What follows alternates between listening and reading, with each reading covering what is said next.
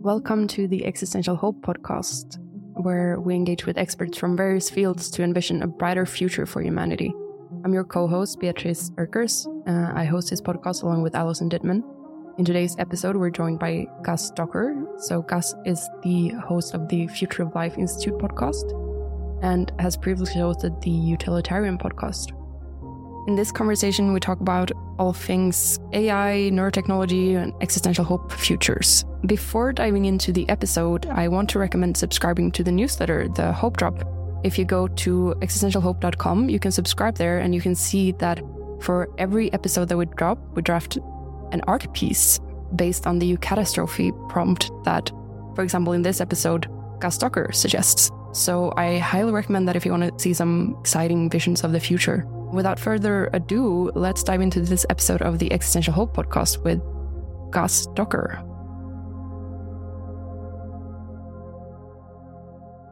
So that, that's the start. Basically, I, I just be, became overcome with interest in a particular topic, and then I had to know more about it. And I thought there might be other kind of nerds out there uh, wanting to know about it. Uh, the thesis, by the way, is it's now out in a book. It's called The Feeling of Value by Sharon Hewitt. I, I recommend that one to to listeners also. It's a bit it's a it's academic meta ethics, but I, I do think it's one of the best arguments for moral realism out there. Wow. Okay. Can you explain a bit more? Yeah. Please give us the lay of the land here. You've read a few times that I'm sure you can at least go into. Yeah. So okay. So the, the problem of of ethics, I think, is is finding finding value in in a physical universe. And this is actually a point where I disagree with the author of the thesis. Uh, she is is not a physicalist about consciousness as I am. So, she, so she's not. So I believe that consciousness is, is a physical property, and I believe that it is in consciousness that we will locate moral value if we are to locate it at all. Uh, I'm not. I've since actually become a little bit more skeptical about both moral realism and utilitarianism, which is somewhat ironic given that I started out hosting the utilitarian podcast. I'm not sure this ethical theory can stand up to scrutiny in the end, but I do think it's the best one we have. And so that counts for at least something here. Yeah, interesting. I saw that your background is also in philosophy, or at least uh, to parts of extent. My background is also in philosophy and of science mostly, but um, yeah, mm-hmm. we went up and down that ladder as well. And mm-hmm. I think there's just, it's interesting that those are a few of these questions where really like even centuries later, there's still some really, really succinct open questions that uh, I think we, we still need answering. And perhaps now with AI really kicking off, we, we get some more data points. Do, do you have any hope that we will learn more in the next 10 years than we may have had over the last 100 years? Or do you, do you think it's yeah, just a theoretical and abstract topic? Yeah, I think we'll learn something. I, I think we will learn a lot about the brain from studying artificial brains. We will learn about our own kind of, we will learn about our own neural networks from studying artificial neural networks. And I, I do think it's a, it's a pretty big problem that we are approaching advanced AI without a good grasp of of uh, ethics. And uh, the fact that it's remained an open question for let's say 2000 years uh, is an indication that it will probably remain an open question until we get to advanced AI. Uh, and so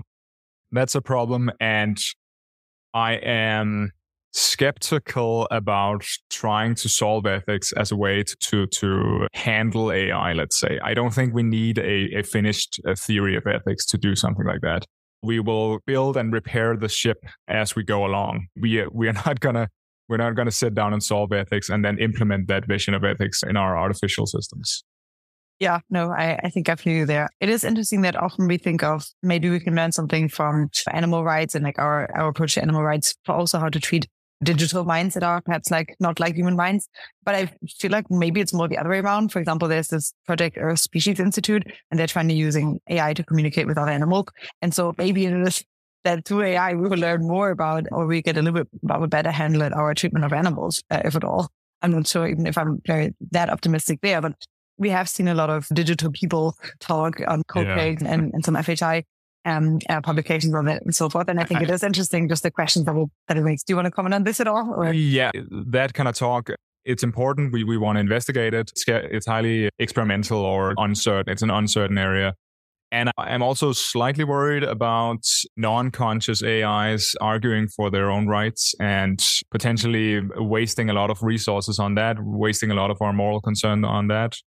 So it's a tremendously difficult terrain to, to navigate since we, if, at least as I see it, if these new beings are conscious, we want to consider their moral interests. And if they aren't, we don't. And, but we have really no insight into whether they are conscious or not. And yeah, it's an open problem. Yeah, we touched on that a little bit last year when we had a whole brain emulation for AI safety workshop. With that mm. being perhaps that we already we know how to align humans with each other, or how to coordinate with humans a little bit better than perhaps we would out of aligning the artificial alien systems that have very little to do with us.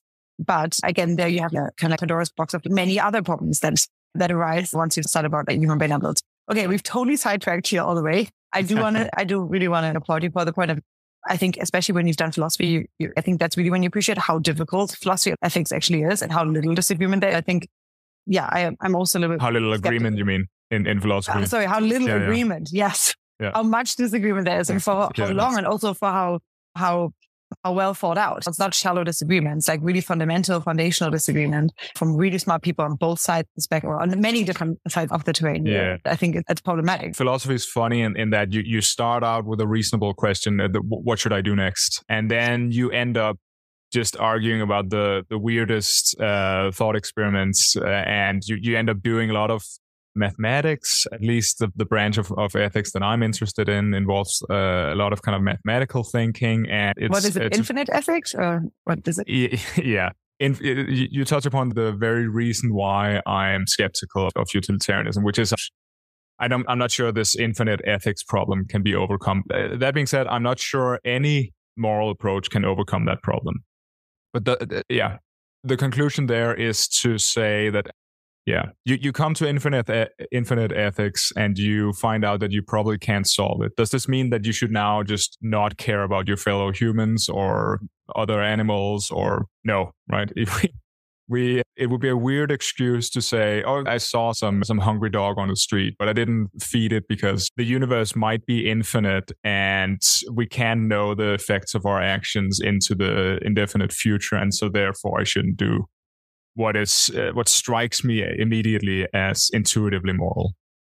Yeah, I think that's always the problem that I think people, I think rightly so, have with a lot of the philosophy part that like you enter, uh, what do they call it? Like you embark the train on one station and then before uh, you're, the, uh, you're, you're very far ahead. So uh, Ajeya Cotra calls it the, the crazy train. The crazy train. Yeah. Maybe one last thing. I, am just really curious if you've heard about it. Oh, from John Rawls, the reflective equilibrium. It's mm-hmm. basically like a, I think to me, like a relatively I think, appealing theory of like you take your, a bunch of intuitions that you have. Maybe some of them are more of a deontological nature, some more of a utilitarian nature. You apply them to a bunch of situations that you have encountered or may encounter, and you see basically where your intuitions, like where they differ across different, uh, across other scenarios.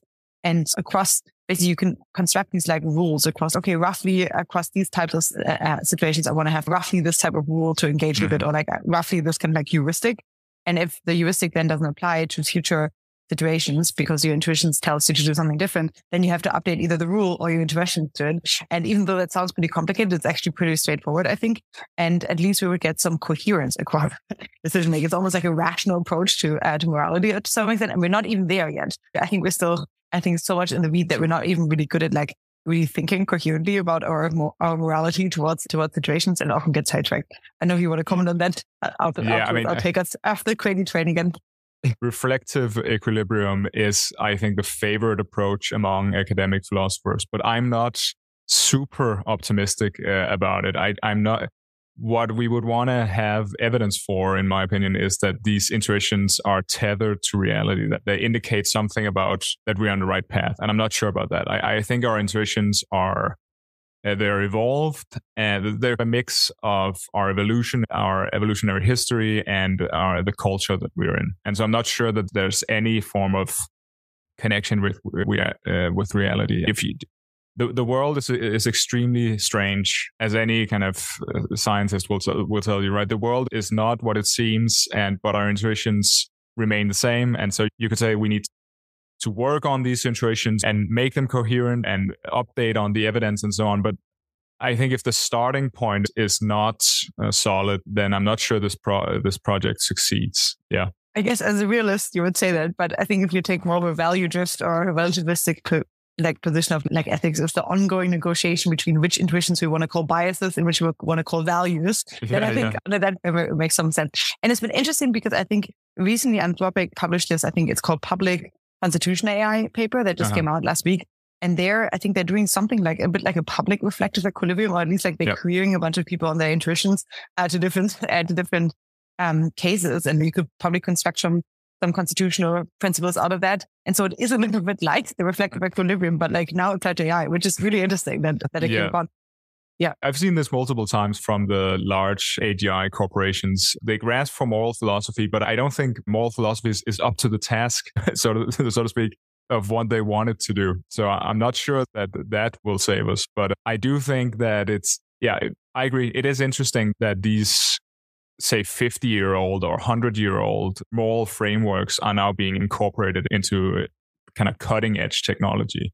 You saw the same with, so I think one idea behind uh, William MacAskill's uh, thinking on moral uncertainty is that it would also allow us to, to have, to, we could incorporate this framework into AIs and allow them to make decisions under uncertainty.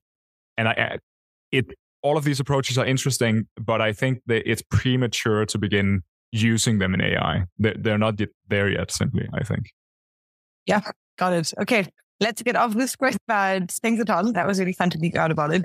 I think in general, like you have seen so much, like just like different, really interesting thinkers. And I think I have thought really deeply about what to ask them. So I think it's actually really interesting to interview podcast hosts because they've seen it all and they have, can also make up their mind really about where there were potential points of disagreement across time, across people. And so I'm super curious to, if you could tell us a little bit, is there kind of something like a bird's eye view of your field of podcasting? If so, has there any, has there been any kind of like emerging threats that come up again? Or what's a, if you could say anything about what you've learned through this endeavor of interviewing really thoughtful people on positive futures that are nevertheless not Pollyannish, what would you say? Yeah, threats across podcasting. So one thing is that podcasting is a kind of, it's a human it's a human endeavor. So it's not only about the smartest questions, it's also about connecting with the person you're talking to. And connection makes it more interesting for the listeners also. And so it's not only about the kind of the, the technical nature of the questions and how deep you can go and so on. Even though I try to produce something that's more technical than the usual podcast, at least that's my vision for what I'm doing. Yeah, pod, podcasting is in a sense much broader than what I see myself uh, as doing. I am I'm podcasting mostly about AI safety, and so that's probably my area of expertise. Uh, I'm not sure I am. I have a special expertise in podcasting, but I, I do think I have some expertise in podcasting about AI safety. So I think we we have to do to make it more narrow than than podcasting in general yeah, do you want to make it one narrow? Are there anything you could give an overview of that? Feel like is there anything in particular that you learned that uh, maybe you have a unique insight to because you're on this other side usually? Yeah, yeah. What strikes me is that AI safety as a field is much broader than I would have said when I became interested in it in 20, maybe in 2016.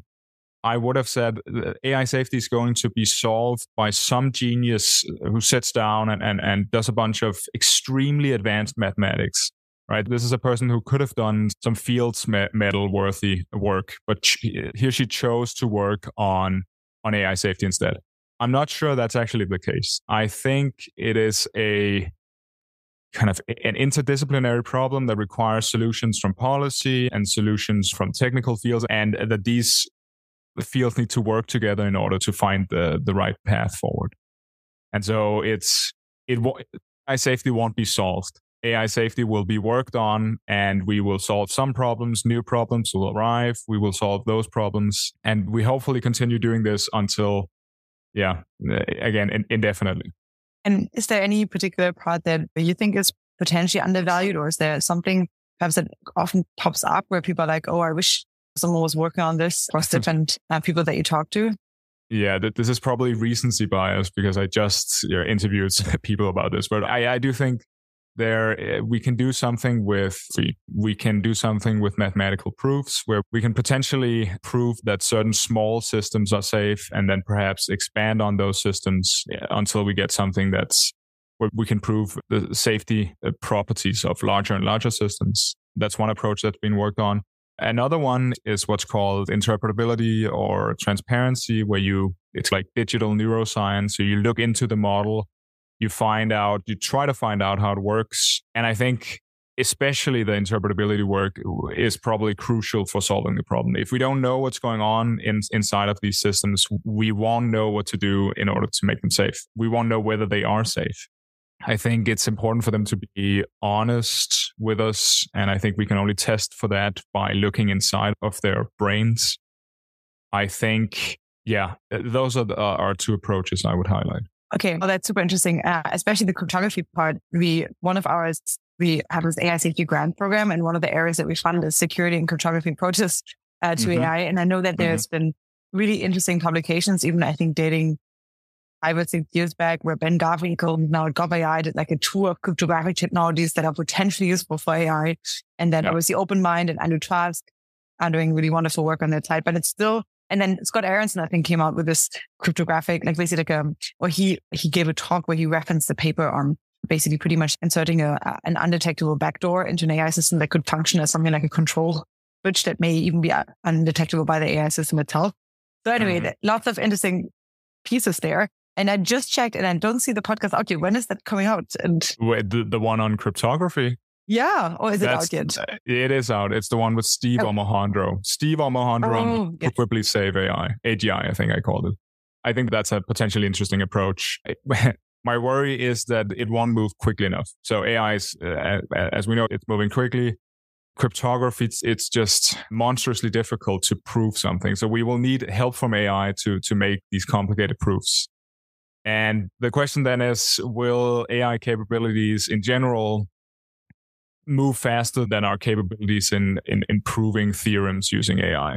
And also, if we train a system to prove theorems using, uh, if we train an AI system to prove theorems, will that systems be generally capable? So is there a sense in which we might push capabilities forward by trying to make systems safe? I guess that's always a worry, but it, I think it's especially a worry here. Yeah. Okay. Really love Steve Omohundro's work. Okay. Very cool.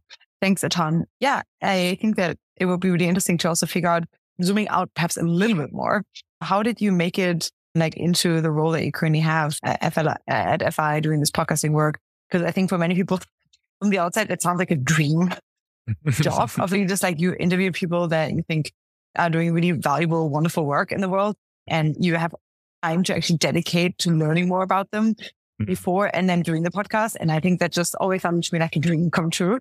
And yeah, I'm really curious how you got to where you currently are and if there's anything useful that perhaps is more of a thing that could be useful for more than N of one, like any useful advice or something that, that we could ex- extrapolate or uh, extract out of it try doing something. I'm not sure I can give any more specific invi- advice than that. I tried doing something and it worked enough. And I, I, guess I got positive feedback in the beginning and that kept me going with my, with the podcast that I started out of interest. And I think, I, I think podcast listeners can sense uh, when a guest is, is, is passionate about a, a topic or when an interviewer is passionate about a topic. And so you want to have that shine through and you want to if you're thinking of starting something, it makes sense to try it, especially with, with podcasting, that the startup costs are so low that, that you can easily just try it out. And, and yeah, that's what I did. Yeah. And I think my dad always used to say that you have to find something you really love because only then you're willing to work much, much harder than anyone mm-hmm. else on this and like an excruciating amount much harder. And and yeah. I think that like that that often I guess also holds true, but especially self starting things like a podcast, like you really have to lead into yeah.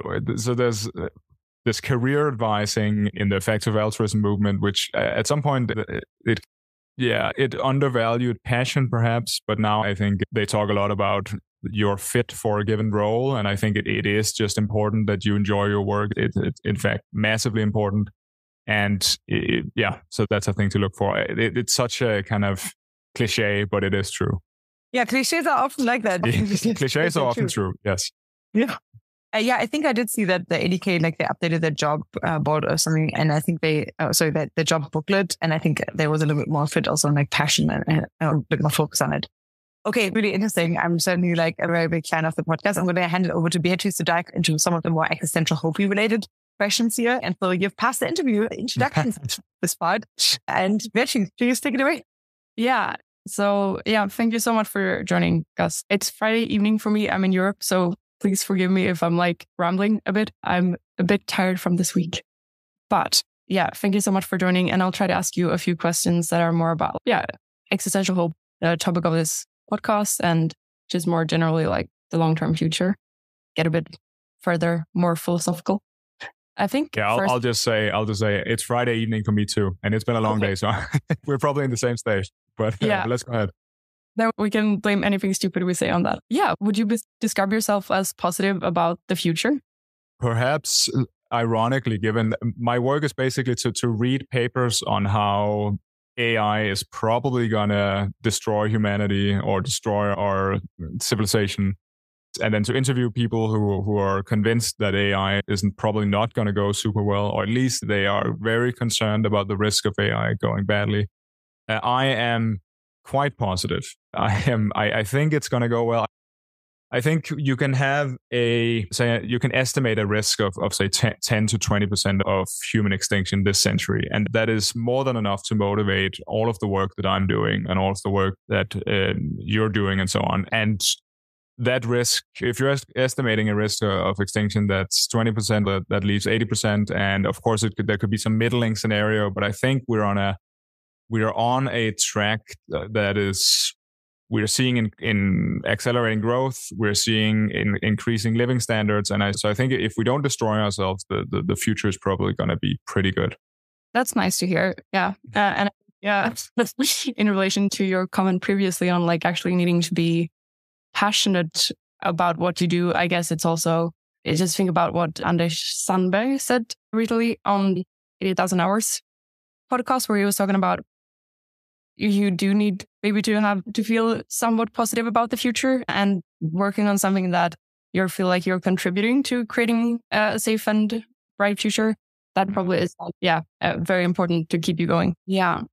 And so, in terms of one of the questions that we'll uh, ask you is like a, of a eucatastrophe, which mm-hmm. is the opposite of a catastrophe. I don't know if you're familiar with that that concept from it's from a paper by Toby Ord and Owen Cotton Barratt, where they uh, are talking about like existential hope and existential risk, and um, where they mentioned that you eucatastrophe is an event where after it has happened, the world is uh, much better off. So it's the opposite of a, a risk. It's like upside risk. Yeah, um, yeah, yeah. Like eustress or something, like good stress. Exactly. Yeah, yeah. yeah. Uh, is concept that you thought about at all, like existential hope, like that sort of upside risk thinking? I, I think that the, the, concept, as you describe it now, Im- implies that there's some huge event that happens. So this is not a, a matter of gradual progress. This is a, an enormous event that that is that's then positive. I've, it's very tempting for me to talk about AI again now, right? Because this this is probably it's probably going to be something that happens or let me say it in another way. It's we're probably going to go from from AI that is below human level uh, to AI that is pretty far above human level in a short amount of time on a human time scale in a matter of, of years, I think. And so that could that might fit the the the concept you're talking about of of the eucatastrophe. Yeah, I think that definitely is. If it goes well, sorry, if the transition to AI goes well, I should say, then it's often it's it's whenever we talk about how awesome things could be in the future, how we could arrive in some form of utopia, I I think we often it feels flat in a way because after we after i stop uh, trying to describe what we're talking about we're still sitting here and the world is still the same and we can't really grasp what it is that that i'm trying to describe. And i just one way to describe it is to try to think of, of the difference between a person uh, living uh, in the stone age basically and then now and then uh, considering how our lives might be similarly different to to people living in the future yeah, I think that's a great analogy. And I think that, yeah, also in the original definition of the term in Toby's and Owen's paper, they're like they're examples of eucatastrophe for very big events. I think we at I tend to use it a bit more interpreted uh, more freely. I think their examples is like the creation of life initially, which is but clearly one. But I know that in terms of utopia feeling flat, and and that's definitely something I think a lot of people feel. That I know that FLI has done a lot of world building. Is that something that you're excited about in terms of actually being able to create maybe more plausible yet exciting worlds? Oh yeah, I, I think this is underexplored territory. We because we have, as a species, humanity has just now basically arrived at a place where we can dare to dream about these things. Uh, previously, we've had to just focus on surviving and, and, avoiding war, which we still have to focus on. And of course, now I'm speaking about uh, people living in, in rich countries. Um, but yeah, I think we need to experiment more and to think more about which type of world we would like to live in in the future. And uh, I think it's valuable to try to imagine these scenarios for how life could be, what what technology could drive life to become for us. I think we should uh, spend more time doing that and perhaps do it in a more rigorous way in which we we could do some form of markets on how plausible scenarios are. We could get scientists to evaluate whether what we're dreaming about is actually uh, possible. We could do surveys. Here is my world. Here's a description of it. Tell me what you like about it. Tell me what you don't like about it. Would you want to live in this world? So we could do a more rigorous approach in which we have statistics and data about these worlds. And then perhaps, perhaps this could be, this is a way to approach the ethical problem that doesn't require solving ethics. It just requires gathering information about worlds that people would like to live in. There was a, ah, oh, this is a paper. I can't remember the title. There's a paper trying to do inverse inverse reinforcement learning uh, of of preferences by looking at YouTube videos. So analyzing the frame and training a model to try to predict the frames that that happy videos would show. And of course, uh, videos carry a lot of data, so uh, much more data than text. And so this is all this is also perhaps a way to make it more uh, rigorous. If you have a video of something that that basically all people would enjoy, like a, a birthday party surrounded by your family what does that video uh, contain? What information does that video contain that you can then use to build a world around? Yeah, um, I just. What is reinforcement learning part of that? Could you elaborate briefly? The inverse reinforcement learning is that you're learning about the preferences from seeing the output, not the other way around. All right. I think Korean's happy. One thing that like that really struck me because just today we're building at Foresight, we're building these technology trees of just like exploring different technological states and like basically like different technological goals in a domain and then different capabilities like backcasting almost the capabilities that have to come before and the different mm. challenges we need to solve. Different people already on the map. Then of course Metaculus has these really wonderful forecasting tournaments really and then also like the ongoing forecast. And then we talked to Gaia actually from Metaculus today. We're working on this really amazing new tool and we have like really figuring out a little bit more like the kind of like worldviews or like mind models that people have as they go into these exercises.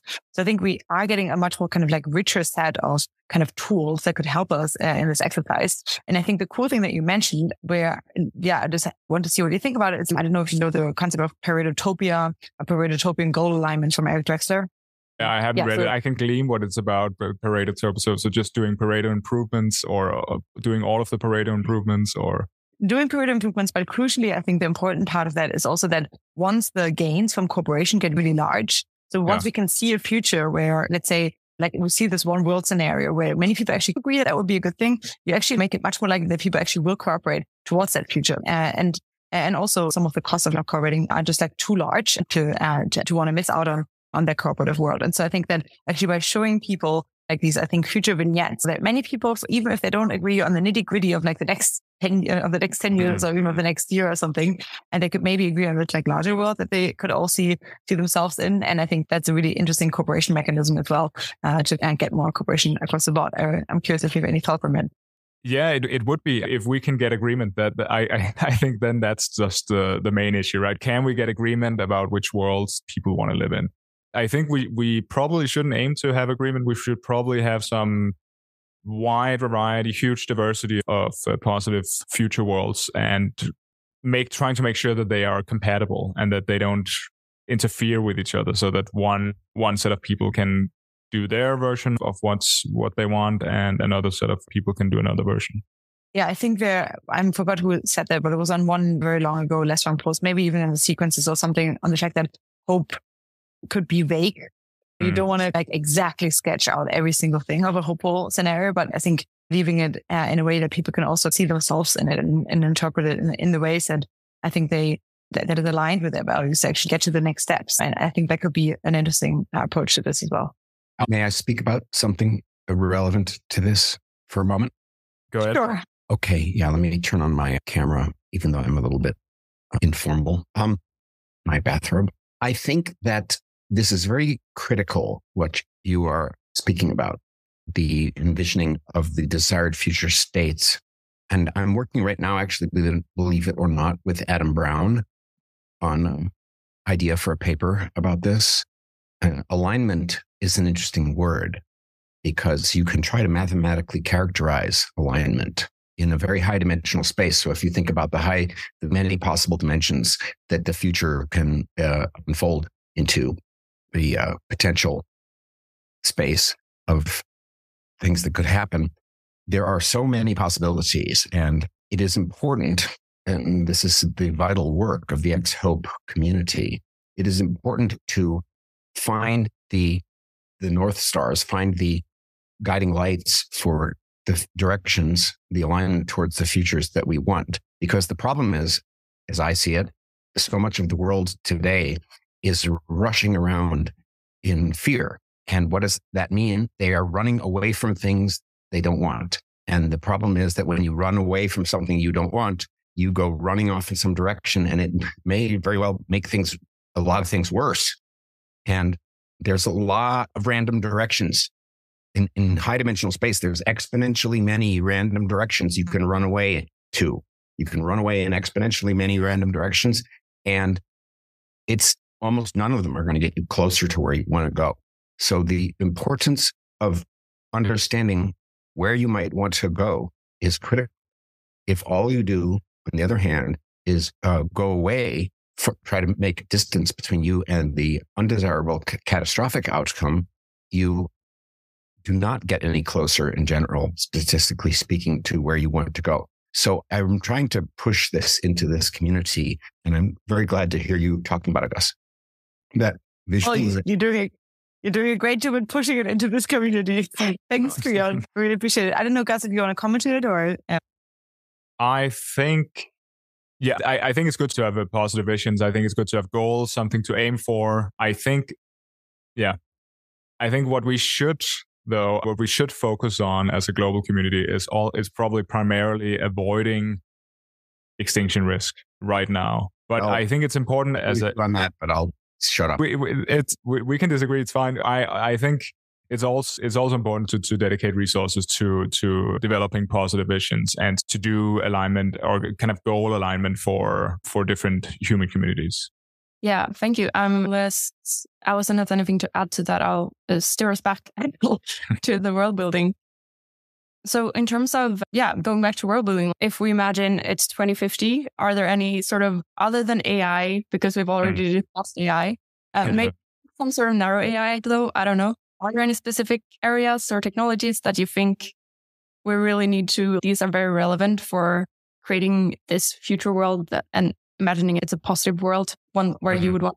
I'm pretty interested in technology that allows people to sample experiences from others and to try different conscious states and and see what they're like. So we, here we could be talking about meditative states or states in, induced by various substances or perhaps states induced by advanced forms of virtual reality headsets. I, I think we this is part of this project of trying to explore what type of world it is we want to create. If we have a, str- a stronger ability to sample various experiences, we, we will have a, a deeper understanding of what it is that, that we want. I think, for example, there's a project ongoing right now of trying to do trying to to train a model on data from very advanced meditators reaching specific states of meditation that are supposed to be very blissful what you can do there is to try to see if, if you can train a model to detect that state in inexperienced meditators. And also you can try to cross reference what the signature of the state looks like for, for one advanced meditator and then check check to see that that all of the advanced meditators are actually reaching this state. I think projects like that could become more important. And of course, this involves a form of narrow AI when you're training a model to to detect these states. But I think if I, I, think if if we could make it cheaper to try to try to less costly in all kinds of ways, not just uh, money wise, to try to sample experiences, people would be more open to trying these things and perhaps could learn something about what the world should look like in, in their opinion. Yeah, that's super interesting. I haven't thought about that as a potential, like, yeah, technology branch. Yeah, well, I want to say you can probably take this line of thought too far. I don't think that we're going to give world leaders uh, specific substances and then we're going to have world peace like the kind of 60s hippie fantasy of, of trying to uh, solve all of the world problems, world's problems using psychedelic drugs. I don't think that, but I do think it could be a part of this project of trying to build worlds you want to live in if you have a, a, a larger or an enhanced ability using various forms of technology to to try out new experiences. Even though maybe not taking it as far as the sort of 60s vibe, but do you think that it would lead to a sort of like a smaller Schelling point or something of like values that we all can agree on? That's an interesting. That's a difficult. It's uh, my guess would be yes. Uh, it would push us in that direction. I think there are probably states that few people have reached that uh, that are enormously valuable if if they could experience them. Probably states that are extremely pleasurable or, or extremely peaceful, and I, I think a lot of people would prefer that. G- given our kind of shared evolutionary history, we probably respond to some of the same experiences with, with the same levels of, of enjoyment. Yeah, yeah. It's I my my friend studied at Cornell, and that sounded really fun because they had some sort of specialty lab where you could experience what it's like to be different types of species. So you could, for example, mm. be a dog, uh, and then you would have increased hearing yeah. and decreased sight, and just uh, smell would be super strong.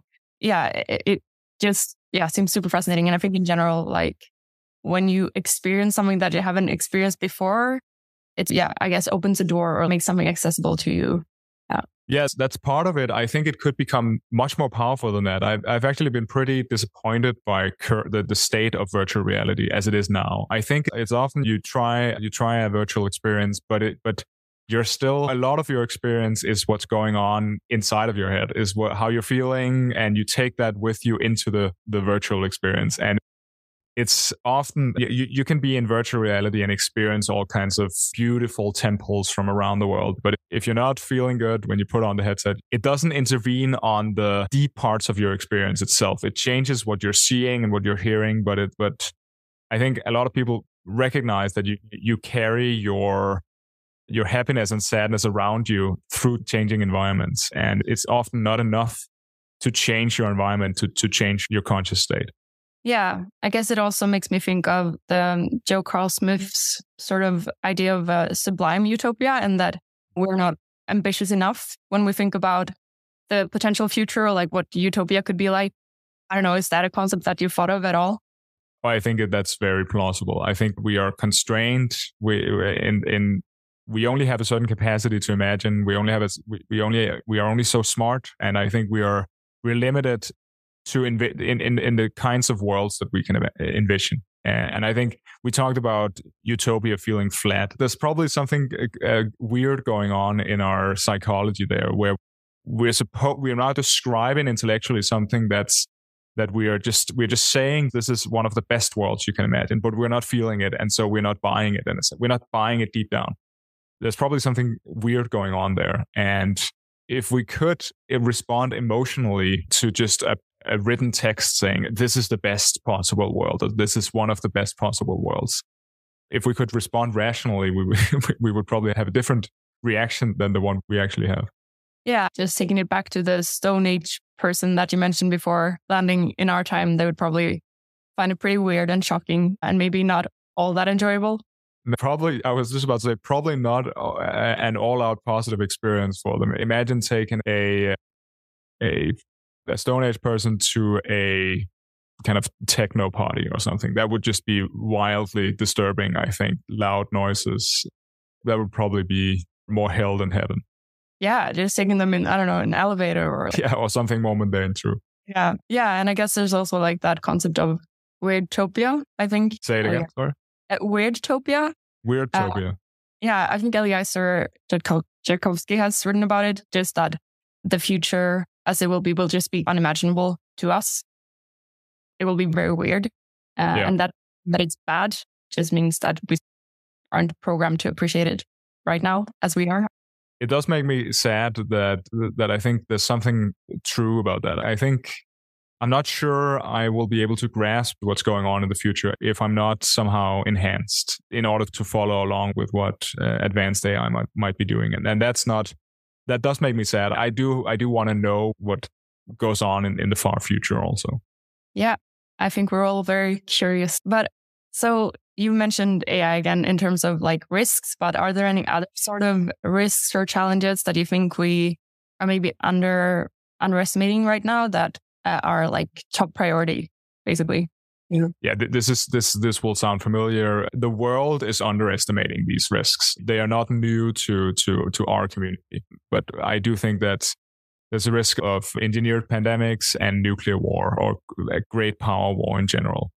Uh, and I, I, these risks are intertwined with AI. I, I do think that advanced AI and specifically spreading advanced AI everywhere increases the risk that some group will use this AI to figure out how to engineer a another pandemic.